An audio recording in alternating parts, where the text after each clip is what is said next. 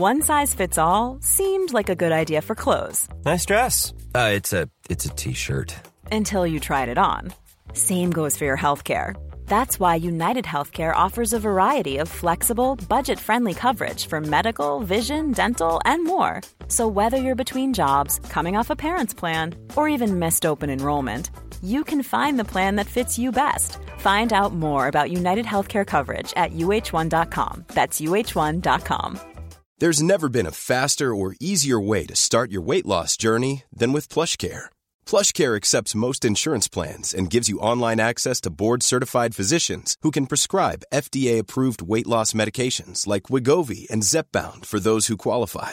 Take charge of your health and speak with a board-certified physician about a weight loss plan that's right for you. Get started today at plushcare.com slash weight loss. That's plushcare.com slash weight loss. plushcare.com slash weight loss.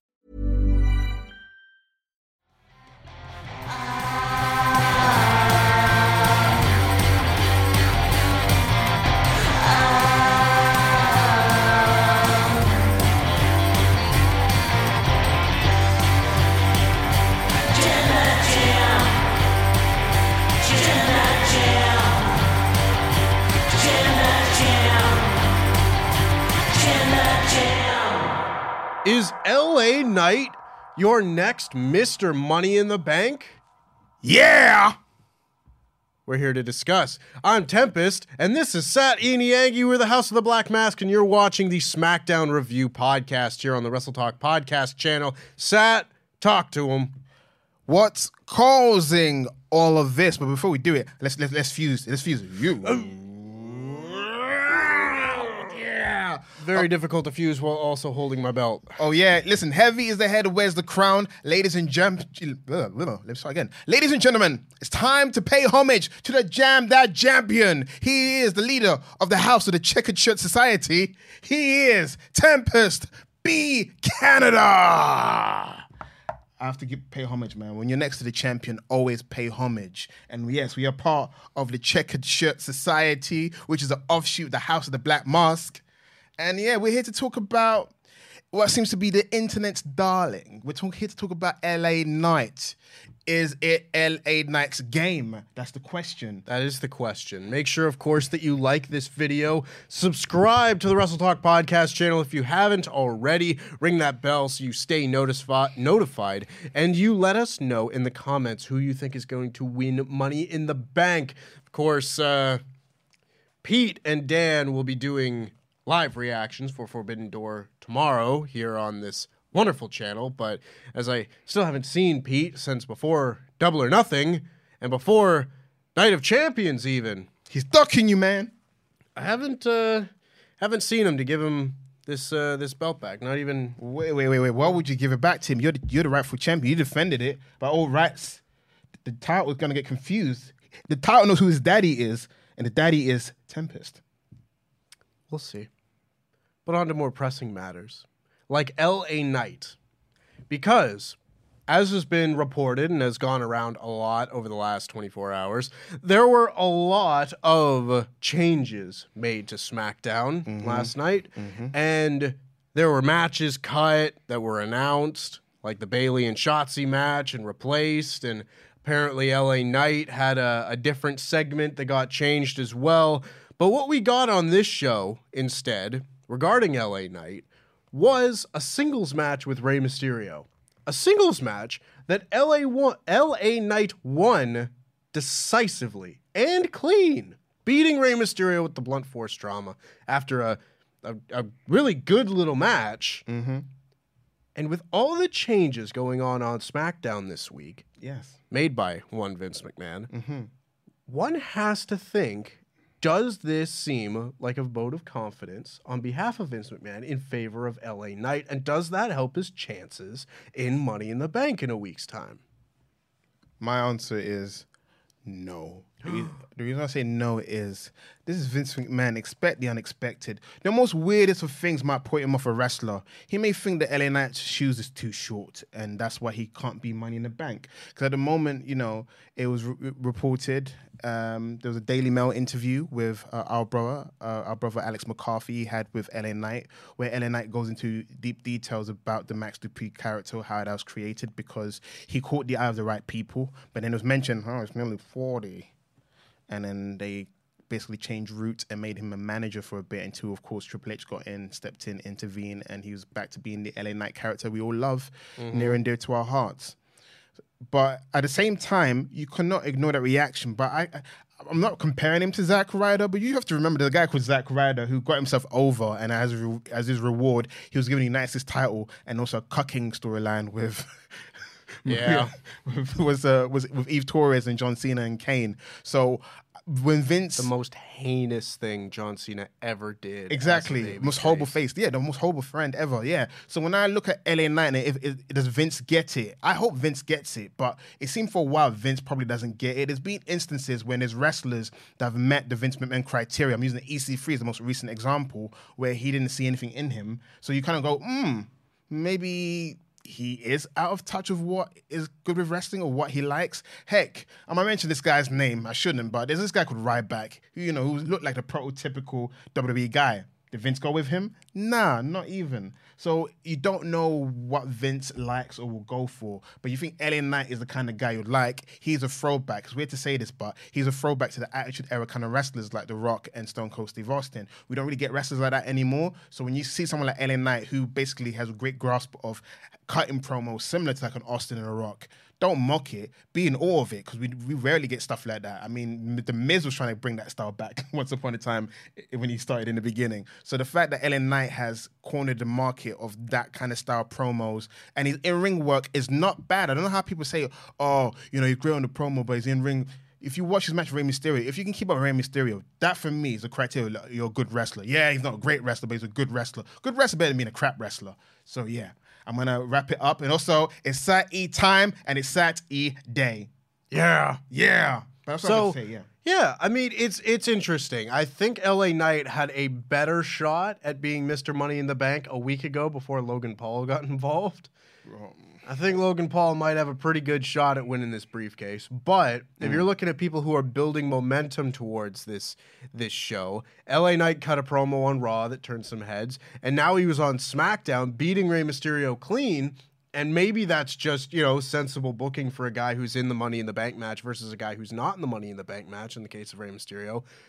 But that hasn't been a bar that they've met with LA Knight to this point. He was wrestling Bray Wyatt and not winning matches. He was going into WrestleMania getting hell of a reaction and not winning any matches. He has not won a lot of matches this year. Nope. But that has changed over the last few weeks. He is now starting to win a little bit more. Granted, he lost last week to Santos Escobar, but now he's gotten a big win over Rey Mysterio, a clean win. And I would like to think that that bodes well for him. I don't know if that means he's going to win, but there was another report that came out this week that said that there were lots of people who were pushing for LA Knight to win Money in the Bank. Again, does that happen? Who knows? Because ultimately, it's up to someone who's out of his mind to make that, that decision. The. Mad King. But one can hope. I'm still beating the LA Knight drum. Oh, listen, I'll always beat the drum, albeit I'm still hesitant because I don't want to get my heart broken if they don't go all the way with him. Like you mentioned, there's the looming shadow of Logan Paul, which helps. The whole point of Money in the Bank is it shouldn't be that predictable. Because Yeah. there's times when people are like, oh, it's too predictable. Oh, LA Knight's going to win. Oh, no, Damian Priest is going to win. But now with Logan Paul's in, in it, it's uh, upped up the game and the ante and the stakes, especially for people that like to bet on wrestling. It's like, oh, who do I bet now on? It's like Logan Paul could be the disruptor, but I don't think they, as much as it would make headlines, right? As much as it would make headlines, Could be a case of Logan Paul wins and he probably loses the, the briefcase to someone like LA Knight. Could that could be the route they could go? But I don't know. I'm not saying as bad as David Arquette because Logan Paul he can do moves really well. It doesn't make him a good wrestler. I, I, I read someone saying that oh Logan Paul's a better wrestler than, than LA Knight. Nope, it's not true. Logan Paul can do moves really well, spectacular moves really well, more than LA Knight does more spectacular moves than LA Knight. Doesn't make him a better wrestler. Better wrestler putting the story together, mm. selling and, and, and all that and psychology. The stuff that Logan Paul doesn't know yet.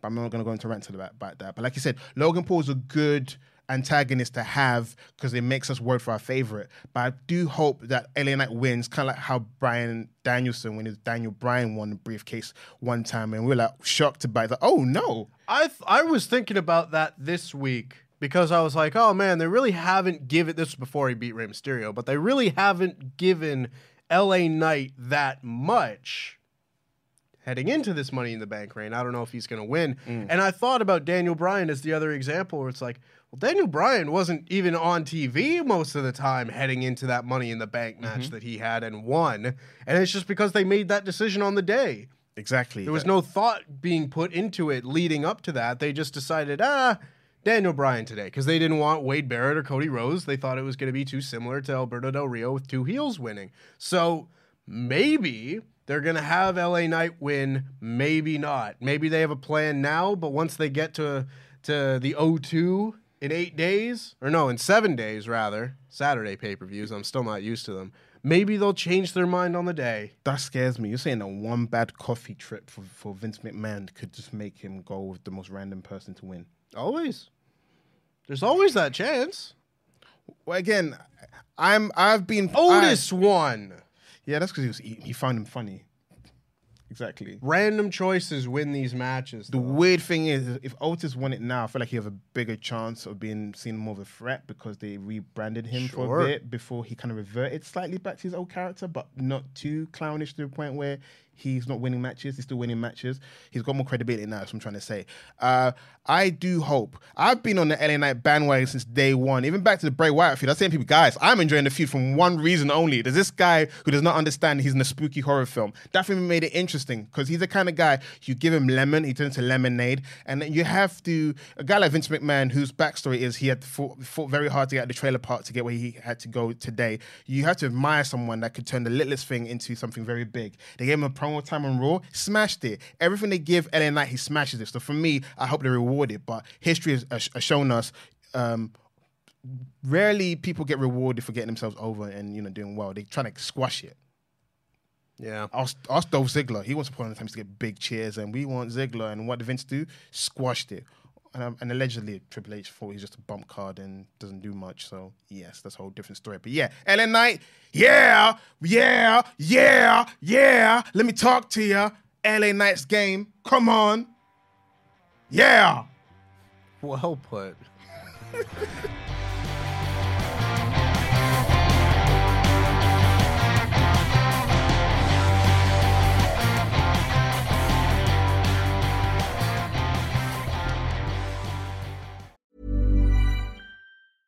A lot can happen in the next three years. Like a chatbot may be your new best friend. But what won't change? Needing health insurance. United Healthcare Tri Term Medical Plans are available for these changing times. Underwritten by Golden Rule Insurance Company, they offer budget friendly, flexible coverage for people who are in between jobs or missed open enrollment. The plans last nearly three years in some states, with access to a nationwide network of doctors and hospitals. So, for whatever tomorrow brings, United Healthcare Tri Term Medical Plans may be for you. Learn more at uh1.com. This is Paige, the co-host of Giggly Squad, and I want to tell you about a company that I've been loving, Olive and June. Olive and June gives you everything that you need for a salon quality manicure in one box. And if you break it down, it really comes out to $2 a manicure, which is absolutely insane. It's also so easy to get salon worthy nails at home with Olive and June. The difference between how your nails used to look when you did them yourself and now with the Mani system is a complete game changer. The best thing about Olive and June too is it's a quick dry, dries in about one minute, lasts for five days, and full coverage in up to one to two coats. Visit oliveandjune.com slash perfect Mani 20 for 20% off your first system. That's oliveandjune.com slash perfect Mani 20 for 20% off your first system. Hi, I'm Daniel, founder of Pretty Litter. Cats and cat owners deserve better than any old fashioned litter. That's why I teamed up with scientists and veterinarians to create Pretty Litter. Its innovative crystal formula has superior odor control and weighs up to 80% less than clay litter. Pretty Litter even monitors health by changing colors to help detect early signs of potential illness. It's the world's smartest kitty litter. Go to prettylitter.com and use code ACAST for 20% off your first order and a free cat toy. Terms and conditions apply. See site for details. Millions of people have lost weight with personalized plans from Noom, like Evan, who can't stand salads and still lost 50 pounds. Salads, generally, for most people, are the easy button, right? For me, that wasn't an option. I never really was a salad guy. That's just not who I am. But Noom worked for me. Get your personalized plan today at Noom.com. Real Noom user compensated to provide their story. In four weeks, the typical Noom user can expect to lose one to two pounds per week. Individual results may vary.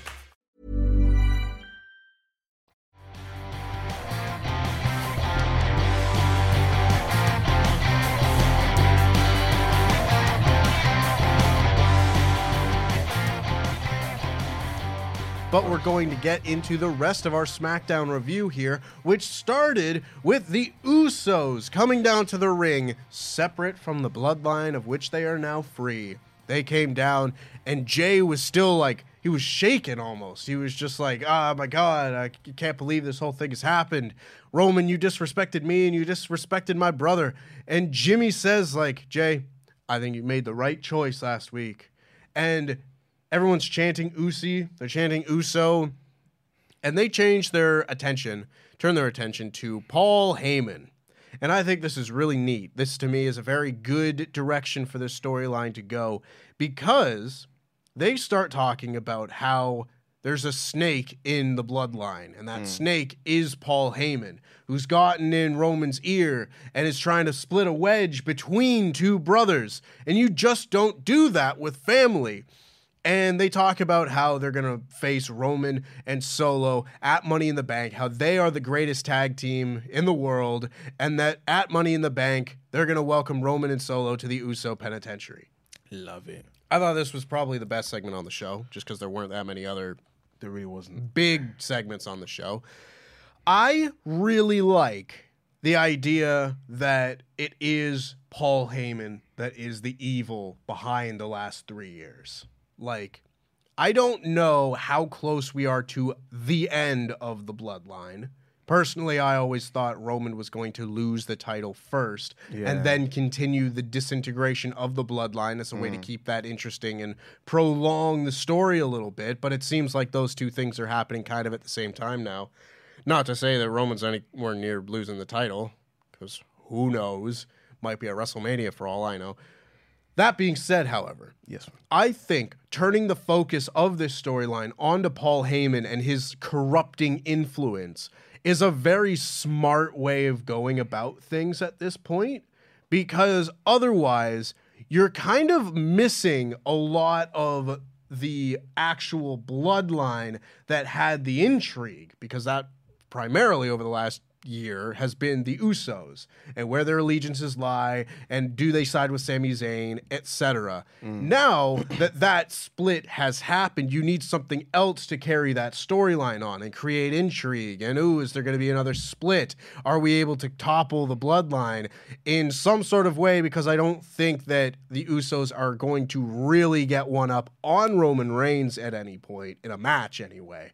They can't beat Roman Reigns. They might beat them in the tag match. I'm not sure. You can probably pin Solo, but then again, maybe not. Who knows? This isn't a prediction show. But I don't think either of them are going to actually beat Roman for the title or anything. So there needs to be a way to have some sort of small victories along the way, possibly. And that could be getting Paul Heyman kicked out of the bloodline, anything involving Paul Heyman and that kind of story development there. I think this is very, very smart.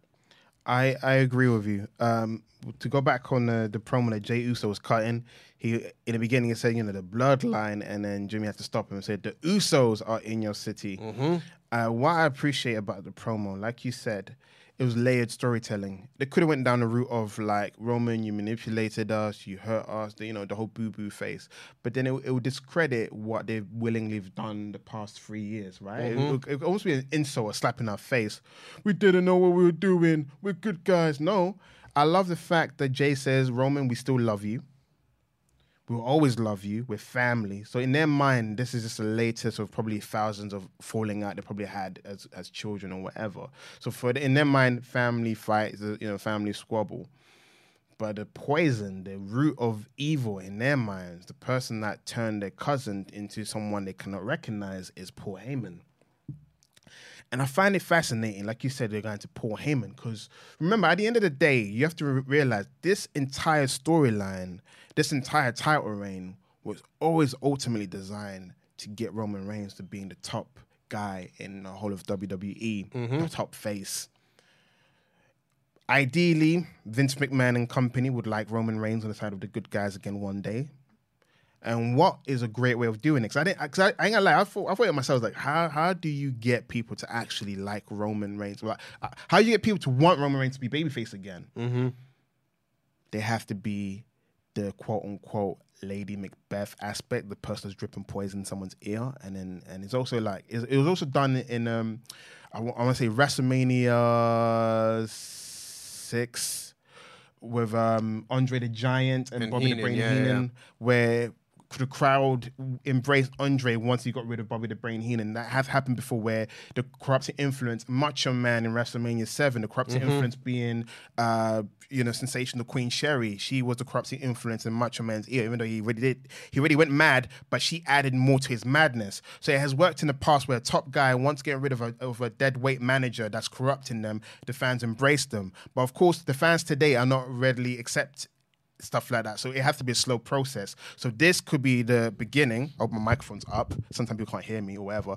Uh, this could be the Should have beginning. that. We've Uh, adjusted levels and such. Well, Tempest can't do everything. um, yeah, I, I, I see it as something that this is like going to be the next phase of the storyline is can we save Roman Reigns? So this is like a weird intervention that the Usos are going to do. Solo is the wild card because it could be a case of like as as Paul Heyman's influence is slipping from Roman, as a humanity probably might creep back into him. He may like a virus latch onto someone else, someone impressionable like a Solo Sikoa, and say, Solo, I've always seen you as the future. You are the future of the bloodline. You are. You you know, he, he, he can go very much like Iago Aladdin, who knows with Jaf- uh, New Jafar. So I can see it that he tried corrupt Solo as that you're the next one up. It was never Jey. I wanted you. I wanted you to be the tribal chief. I wanted you. So he can go latch onto Solo, and then Solo's the one that turns on Roman. Because someone pointed out on Twitter, I was just gonna bring this up. Go Yes. for it. No, no, no, no. You, you say I, I said enough. This is back to you. No, we're, we're, tag, we're tag team. Oh. Tag- I tag you in. Someone pointed out on Twitter that Roman has never turned on his partners. He was the one who got hit in the back with a chair with the shield. Mm-hmm. Jon Moxley or Dean Ambrose turned on Seth Rollins when Roman came down with leukemia. Yeah. Sami Zayn hit him in the back with the chair. Mm-hmm. Jey Uso kicked him in the face. Jimmy Uso kicked him in the face. Bingo. Every single time. You can say that Roman is manipulative Yeah. and he, you know, he's a big old heel right now. But he's loyal in his own way. in his mind, Mm-hmm. he's not the one that turns on people. And I think that is such an important aspect of his character. Mm-hmm. I think you can really start to play with that as you get further down the line here when he starts saying like like everybody's turning on me and maybe that forces him to look inward at himself like why is this happening? Maybe I'm the one that's wrong or It's not something you, like my that. tribal chief. It's not you. You prophet the way you are, tribal chief. It's, it's so interesting. It's such an interesting character quirk for this big evil right now in WWE to be the one that's never turned. and I want to add Paul Heyman has a history of turning against clients once they find conscience. Uh, Brock Lesnar's original run in 2002, once he started finding respect for, for fellow wrestlers, that's when Paul Heyman had enough of him. He said it's his weakness was him growing a conscience and, and, and showing respect towards wrestlers. That's why he ditched him for Big Show. So Paul Heyman does have a, have a history of jumping ship when the meal ticket is not going the way he wants, when he CM can't Punk. manipulate. Yeah, CM Punk's another one. So Paul Heyman has a history. When we talk about Roman Reigns being, you know, the guy never turns on anyone, Paul Heyman, sorry, other side of the coin, he turns on everyone that he's with if it doesn't suit his needs. So Roman Reigns, watch that out. I think the Usos should mention that or someone else. It could be Sammy down the line. He's always trusted Sammy. Hey, hey, Tribal Chief, always loved you, didn't I? Stay away from Paul Heyman. I can see it. That could be the next uh, storyline going into WrestleMania. Roman's getting a change of heart, maybe trying to find his humanity. We've seen storylines in the in the past, like Becky Lynch turned face at the same time when she lost against Bianca Belair. That was at SummerSlam. Like it can happen where the heel sees the the the, the error of their ways. It could be at WrestleMania when Roman Reigns loses, he might actually shake the guy's hands, acknowledge the, the the person that beats him, which might make Paul Heyman mad that you're acknowledging him. You're you're looking weak. But I'm going too far ahead. But yeah, we're excited about what the possibilities could be for the storyline. Yes, absolutely. The Paul Heyman aspect of this is very exciting and gives us a lot to theorize about. After that, we had our first match of the night, that being LA Knight beating Rey Mysterio, which we've already talked about. And that segment ended with Santos Escobar running LA Knight off. So good stuff there. Backstage, Ridge Holland just like walks by Solo Sikoa, and Solo's in a bad mood, gives him the spike and just says, like, not tonight, and walks off. And Paul like picks up the phone and says, Call Roman Reigns. He's Have he's you, stressed. have you ever done that with your phone? Call so and so. no, I don't use that.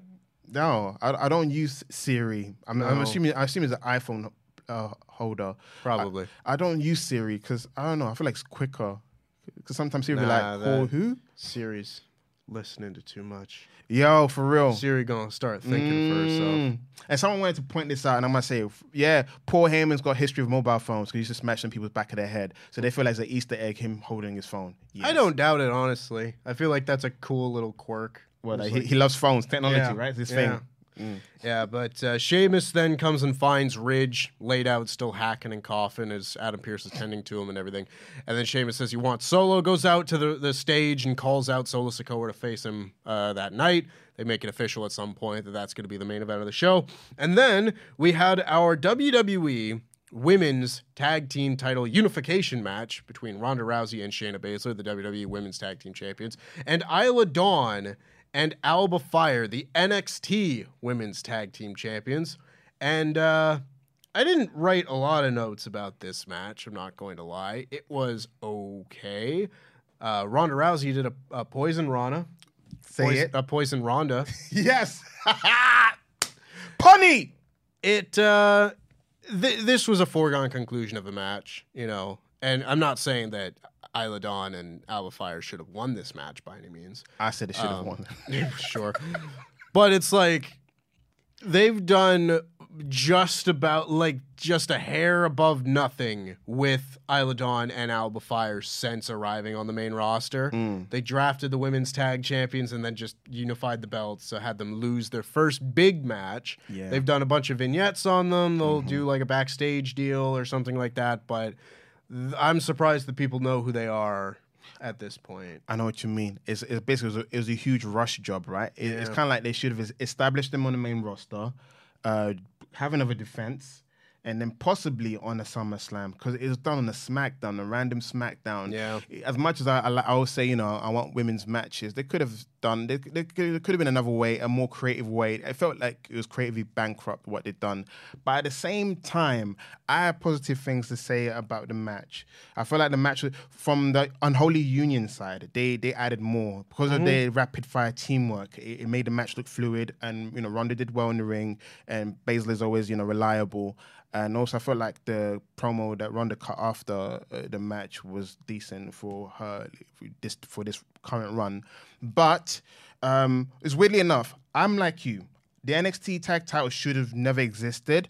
But at the same time, because it did, Katana Chance and Kayden Carter and the Unholy Alliance, just two examples, got to flourish and develop the tag team uh, uh, repertoire because they had something to fight for. And now they're saying, yeah, the tag team titles will be across the free brand, which is a great, um, you know, great reason.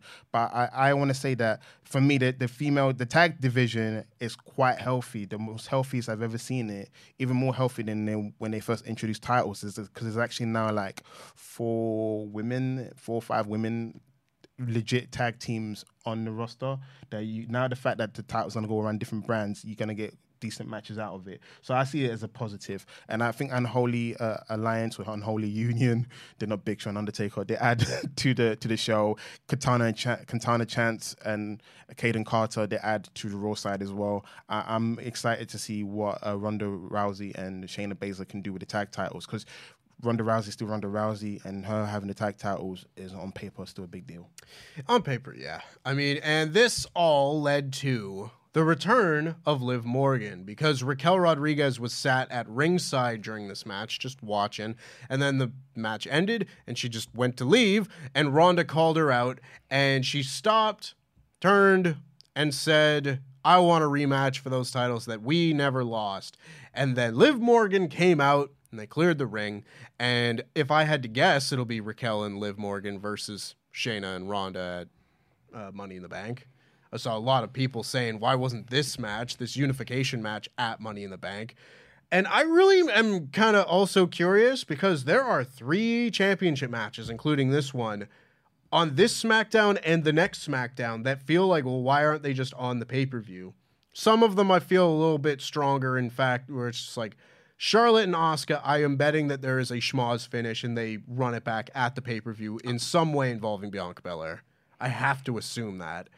But Pretty Deadly and KO and Sami Zayn is just on SmackDown next week.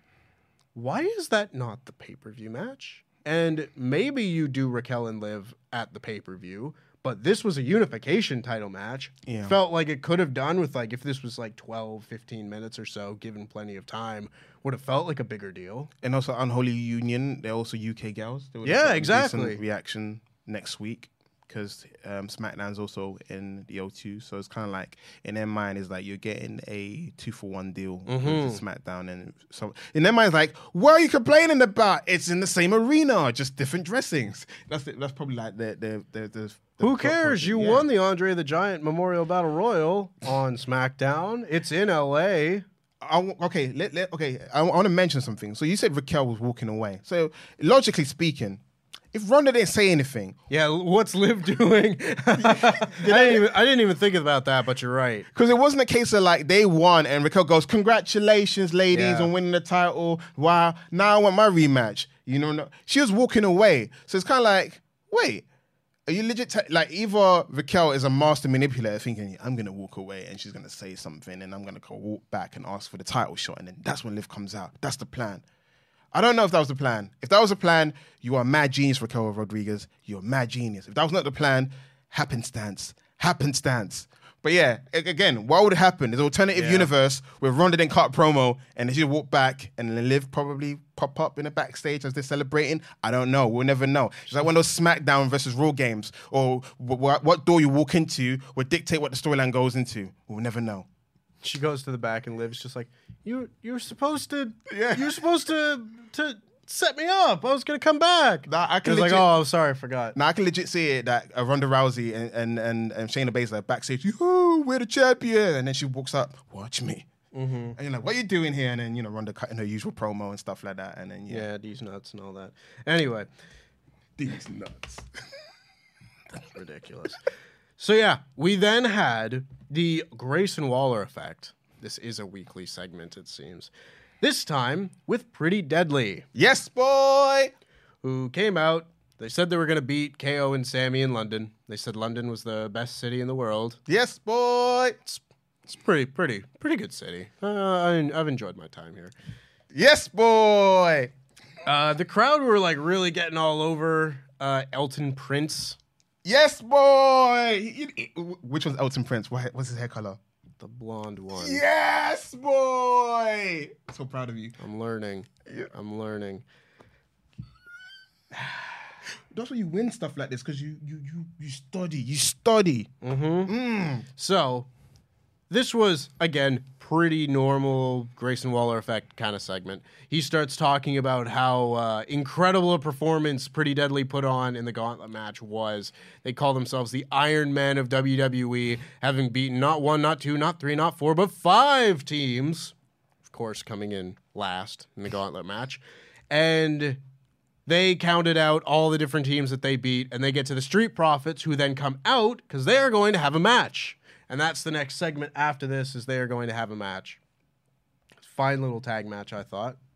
Question: What's the difference between what Cody was doing after Rumble and what Pretty Deadly is doing? Because Cody said he beat 29 Alpha guys, so Bro, do not ask me. I do not have any clue why Cody Rhodes won that Royal Rumble from number 30. excuse me. Listen, I can't complain because it, it, it made Gunther. That's why I can't really. Even though you could say it could have been Cody and Gunther's number one, number two, but at the same time, Sheamus was riding the wave. Gotta Yeah. ride the wave. Yeah. You can't. He could be number three. I see I know why Cody was number 30. I know why he was number 30. It's because everybody knew Cody was in the Royal Rumble, and if you leave number 30 available and he, Cody's come out earlier in the in the match, everyone's going to think that number 30 is Sami, and then when he isn't, everyone was sad. So you get to number 30 in the match and Cody's not come out and everyone knows Cody still has to come out. So we did this to ourselves. We did this to ourselves, Sat. we played ourselves terribly. But yes, so the Cody Rhodes of the tag team division here, pretty deadly, took on the Street Profits, and they had a fun little match. There wasn't a whole lot to it for the most part, just kind of you know typical pretty deadly Street Profits type stuff. The pre the pre the Street Profits have been kind of on a downward turn here for the last Losing little while. streak, yeah. You would think that this is probably going to lead to them being, you know, either turned heel or refreshed or something. Because here, Montez Ford put on the like half, not even half shirt, like quarter shirt sleeve thing that the Pretty Deadly like to wear. Elton Prince's came off, so he put it on. They did stereo dives to the outside. And then Angelo Dawkins is the one, the legal man, and he gets rolled up, schoolboyed, and Elton Prince puts his uh his feet on the ropes, and then Kit Wilson Eh, yes, boy. wraps the sleeve thing around the dude's feet and holds them there for the leverage, and they get the pin as a result. So, pretty deadly go in with some more momentum. Another solid little creative finish, I suppose. Yes, boy. Fine enough. Wasn't like a spectacular match or anything, but this was a solid piece of business. Yes, boy. Any, anything more to add? Oh, uh, uh, uh. two tastiest snacks of the SmackDown Tag Team Division. Yeah, well, not add. Uh, yeah, it's obvious the Street Profits are. They want too much smoke, but they're not smoking that smoke. So I hope that they're gonna start addressing it soon. And I'm looking forward to what they can do with because usually at this point, I feel like Street Profits probably been a tag team longer than what the Dudley Boys were on the main roster. Honest to God. I mean, the Dudley boys split up for a bit, at the very least. And D-Von, Hardy Boys. D-Von found God. Yeah, know? Yeah. I'm talking about. In t- I'm talking about in terms of uh, main roster doing the Attitude Era because people can can be snarky. Like Hardy Boys were together for longer than what when, when they became successful. But the Dudley Boys started in '99. They split up in 2002. If you add up uh, Street Profits time on the main roster, they've probably been together continuously longer than some of the famous tag team. They've certainly been together probably longer than Edge, Edge and Christian probably by now as a Oh, tag definitely, team. Definitely. Yeah. So the fact that they could potentially be turning heel, that is a good sign because usually Vince is like, ah, nah, split them up. One of them turn heel. But both of them turning heel, that's exciting time. That means Mm-hmm. more longevity as a tag team. The Usos are now babyface tag team, so they need a more heel tag team. Hit Row are kind of not that kind of tag team. They're kind of tag team to take pins. So it makes sense that the Street Profits, the new vicious, the new vicious Street Profits. yes, debuts soon because of the losing streak. But in terms of Pretty Deadly, for me, uh, if you talk about uh, people that have come on the show or on the roster since this uh, brand split, they're probably on the upper tier of the, the success rate. They've done really well. And uh, Elton Prince is a strong talker on the microphone. That's what I noticed when he was doing the Grayson Waller effect. I like the fact that him Kit, Kit Wilson haven't given they haven't given a chance to do the turn the stick uh, turn the turn the stick off and be straight. But Elton Prince has been given two weeks in a row. He went bar for bar with Sami when he talked about Sami's hair. He can be very cutting on a, as a as a promo guy when given a chance. So I like Elton Prince on uh, as a promo. Kit Wilson's great in terms of supporting that kind of hyping up his guy as he's cutting promos. But yeah, there's nothing negative I can say. Th- th- This gimmick is evergreen. I could see them being in 2002, kind of like Billy and Chuck, were. you got two guys that are more tapping into the metrosexual side of things. You probably see them on Queer Eye, probably trying to, you know, help people's, you know, fashion tips and sense and, and so forth. It's an evergreen character. I could see Pretty Deadly in the 80s, 90s, noughties, 2010s, and now forever together. What an endorsement. We'll see. I don't. I, th- I don't think they're going to win the tag titles or anything like that. No, but this boy. has definitely been a good little run for them on SmackDown so far. Better than most of the NXT call-ups, anyway. Next, we had Charlotte Flair beating Lacey Evans. Boo! In a very short match.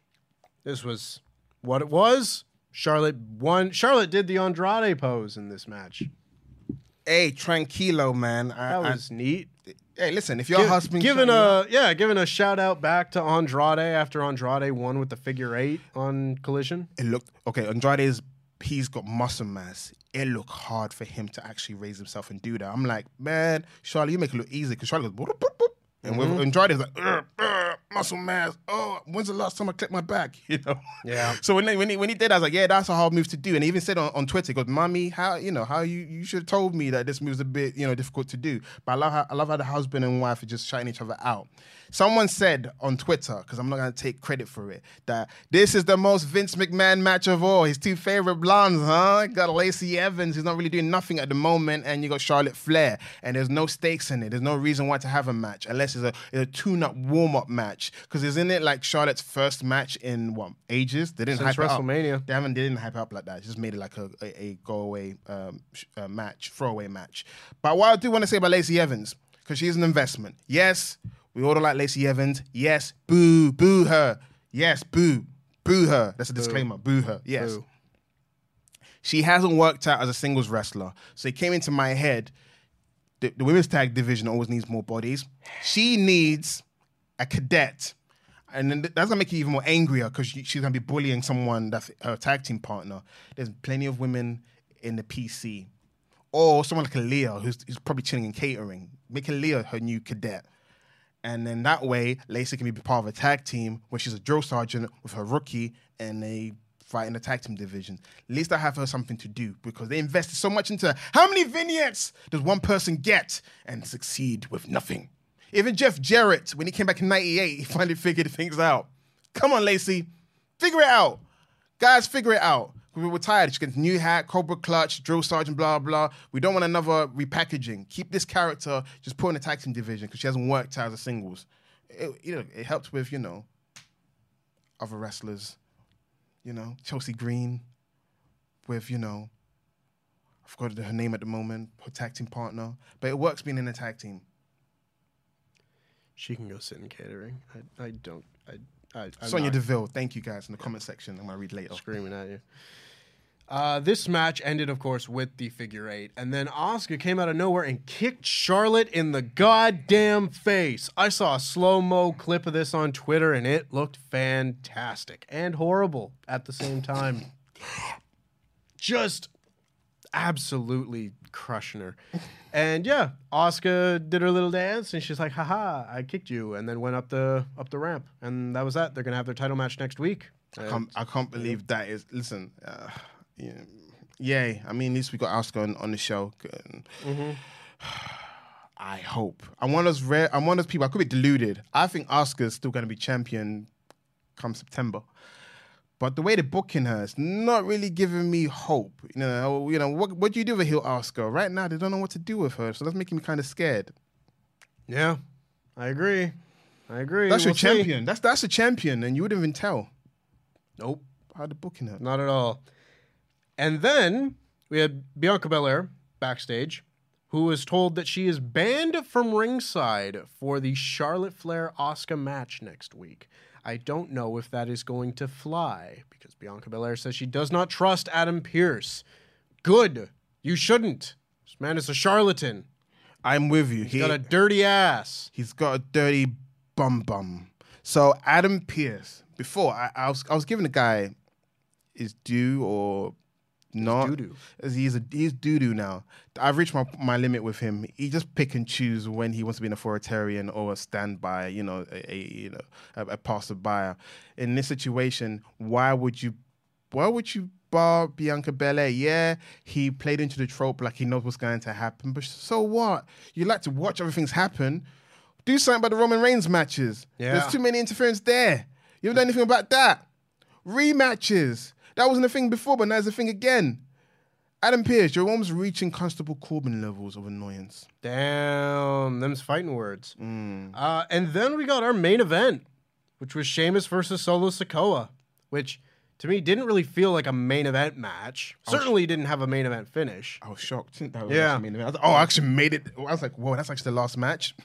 Yeah, this uh, this episode of SmackDown didn't have a lot going on No on it. no like meat- no the on the women's women's tag match was important because it was like a title unification. That was one thing, and the opening promo was like it's important narratively. But otherwise, on this show, there wasn't a whole lot, and maybe that goes into Vince changing things backstage with the script and everything. But this was just a kind of nothing really happening episode of SmackDown because, of course, we got this match, Sheamus and Solo Sikoa, which was set up on this show. And I mean, it was solid enough. Like Sheamus and Solo, they traded their big moves. Sheamus hit his like running knee strike. He did his 10 swinging chest clubbering blows over the ropes and stuff. Uh, Solo hit his moves, went for the uh, the hip attack, and finally it just led to Solo Sikoa putting Sheamus through the barricade at ringside and the referee calling the match off. Did Solo win by knockout? Was this a no contest? I don't know. I don't know, unfortunately, but then Solo got back in the ring and the Usos hit a number of super kicks and a splash on him to end the show. But yeah, the show ended almost like uncertain. Uh, like there's like there's an air of uncertainty around how it ended because it's like they did a super kick, music's on, another super kick, music's still on, go on the top rope, celebrating, then they do Uso splash. It's like, oh, I, I'm starting to think probably um, something got cut and then that just stretched things out for time. Mm-hmm. I, I really did feel that on this show because I would have to imagine, like, just as an example, Bayley and Shotzi would have gone longer than Charlotte and and uh, Lacey Evans did, just for example. So, like, the timing of the show might have been out of whack. I'm not really sure. Of course, we haven't seen like the rundown of the show to know what exactly got changed, but that's just one thing that we know because it was announced last week. But yeah, this was a very kind of messy, all over the place kind of show. I still thought it was like fine. I wasn't offended by anything. Nothing on the show was out and out bad. I thought it was like maybe a three out of five. Just kind of like fine. This was a SmackDown show that was fine. It was fine because it had much more highs than lows, right? Yes. LA Knight winning, um, uh, the Usos promo, uh, the Usos coming out later to take out Solo Sikoa. Uh, I'm trying to remember the other ones. Liv Morgan's back. Yeah, Liv Morgan's back. The tag titles are unified. I mean, it, it was it was a noteworthy episode, but with not much happening in it. The Charlotte match. So the thing is, I think had they given it something like them having a competitive match, then you'd be like, yeah, it's kind of worth at least to give us a competitive match. But the fact it was a squash, it's like, could we not just go gone with the original? Because it's kind of like, ooh, mm, Asuka didn't have a match. Yeah. Yeah. I don't know. It, it was whatever. Like Yeah. the main event itself was like, I, I wasn't watching it frowning or anything like that. Just didn't really feel like a main event. Yeah, if it, it felt like, if I'm being honest, not to diss, it's a kind of wrestling show you have on in the background while you're doing other stuff, and you just catch the odd thing. What's going on? Oh, oh, oh! Liv, Liv, Liv is back. As you're chopping onions or something, like, oh, if you're if you're having a sandwich, that kick from Asuka, bloody hell! It felt kind of like a SmackDown from like 2015 before the brand split, where it was just kind of like not a lot of important things happened, but it was just like the matches weren't necessarily bad. You just wouldn't really remember. This wasn't a SmackDown that I'll remember in uh, in a week's time, anyway.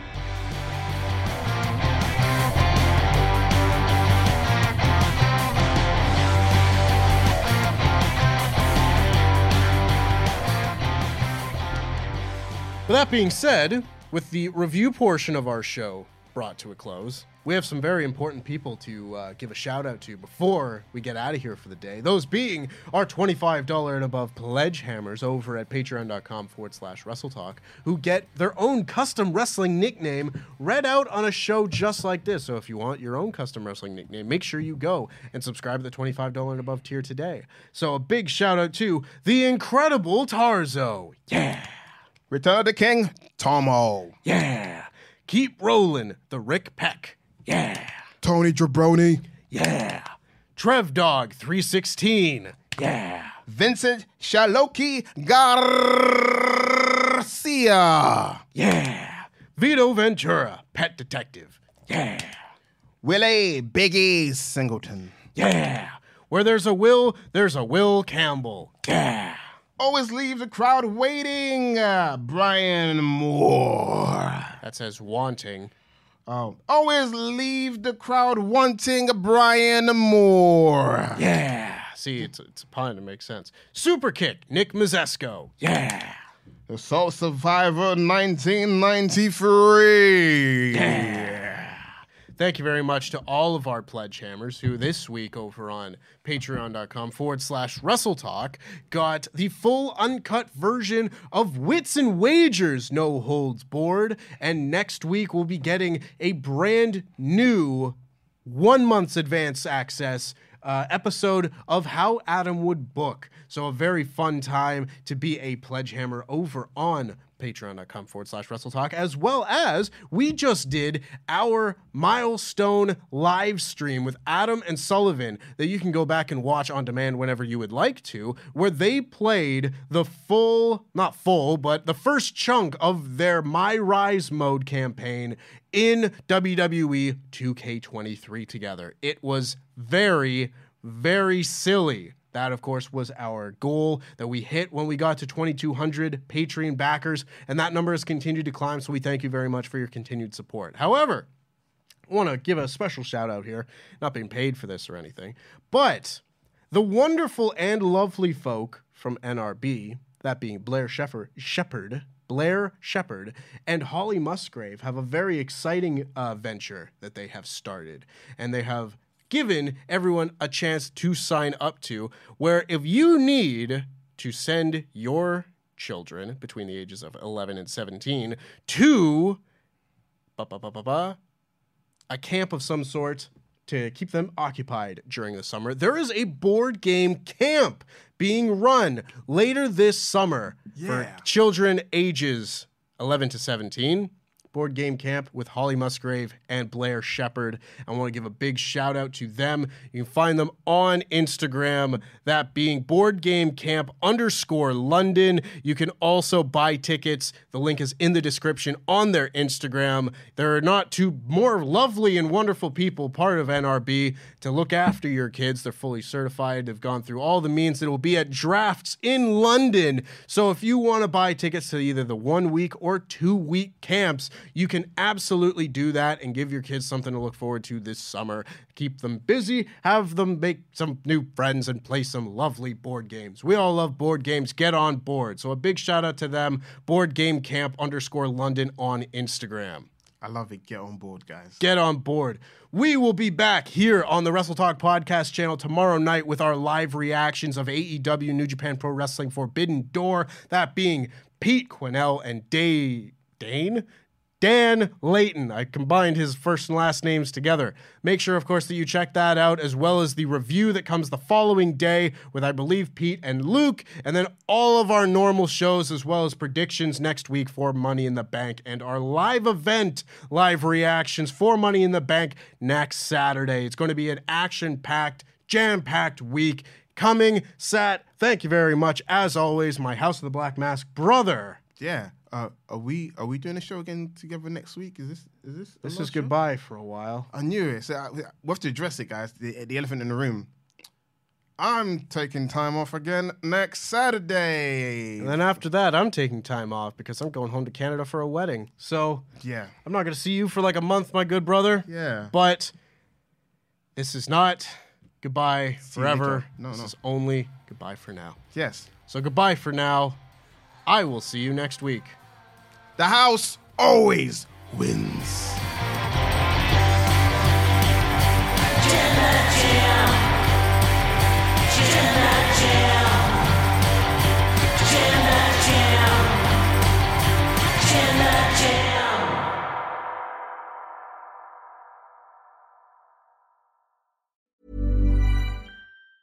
Hi, I'm Daniel, founder of Pretty Litter. Did you know cats tend to hide symptoms of sickness and pain? I learned this the hard way after losing my cat, Gingy. So I created Pretty Litter, a health monitoring litter that helps detect early signs of illness by changing colors, saving you money and potentially your cat's life. Pretty Litter is veterinarian developed, and it's the easiest way to keep tabs on your fur baby's health right at home. Go to prettylitter.com and use code ACAST for 20% off your first order and a free cat toy. Terms and conditions apply. See site for details. Hi, I'm Daniel, founder of Pretty Litter. Did you know cats tend to hide symptoms of sickness and pain? I learned this the hard way after losing my cat, Gingy. So I created Pretty Litter, a health monitoring litter that helps detect early signs of illness by changing colors, saving you money and potentially your cat's life. Pretty Litter is veterinarian developed, and it's the easiest way to keep tabs on your fur baby's health right at home. Go to prettylitter.com and use code ACAST for 20% off your first order and a free cat toy. Terms and conditions apply. See site for details. Even when we're on a budget, we still deserve nice things. Quince is a place to scoop up stunning high end goods for 50 to 80% less than similar brands. They have buttery soft cashmere sweaters starting at $50, luxurious Italian leather bags, and so much more. Plus, Quince only works with factories that use safe, ethical, and responsible manufacturing. Get the high-end goods you'll love without the high price tag with Quince. Go to quince.com/style for free shipping and 365-day returns.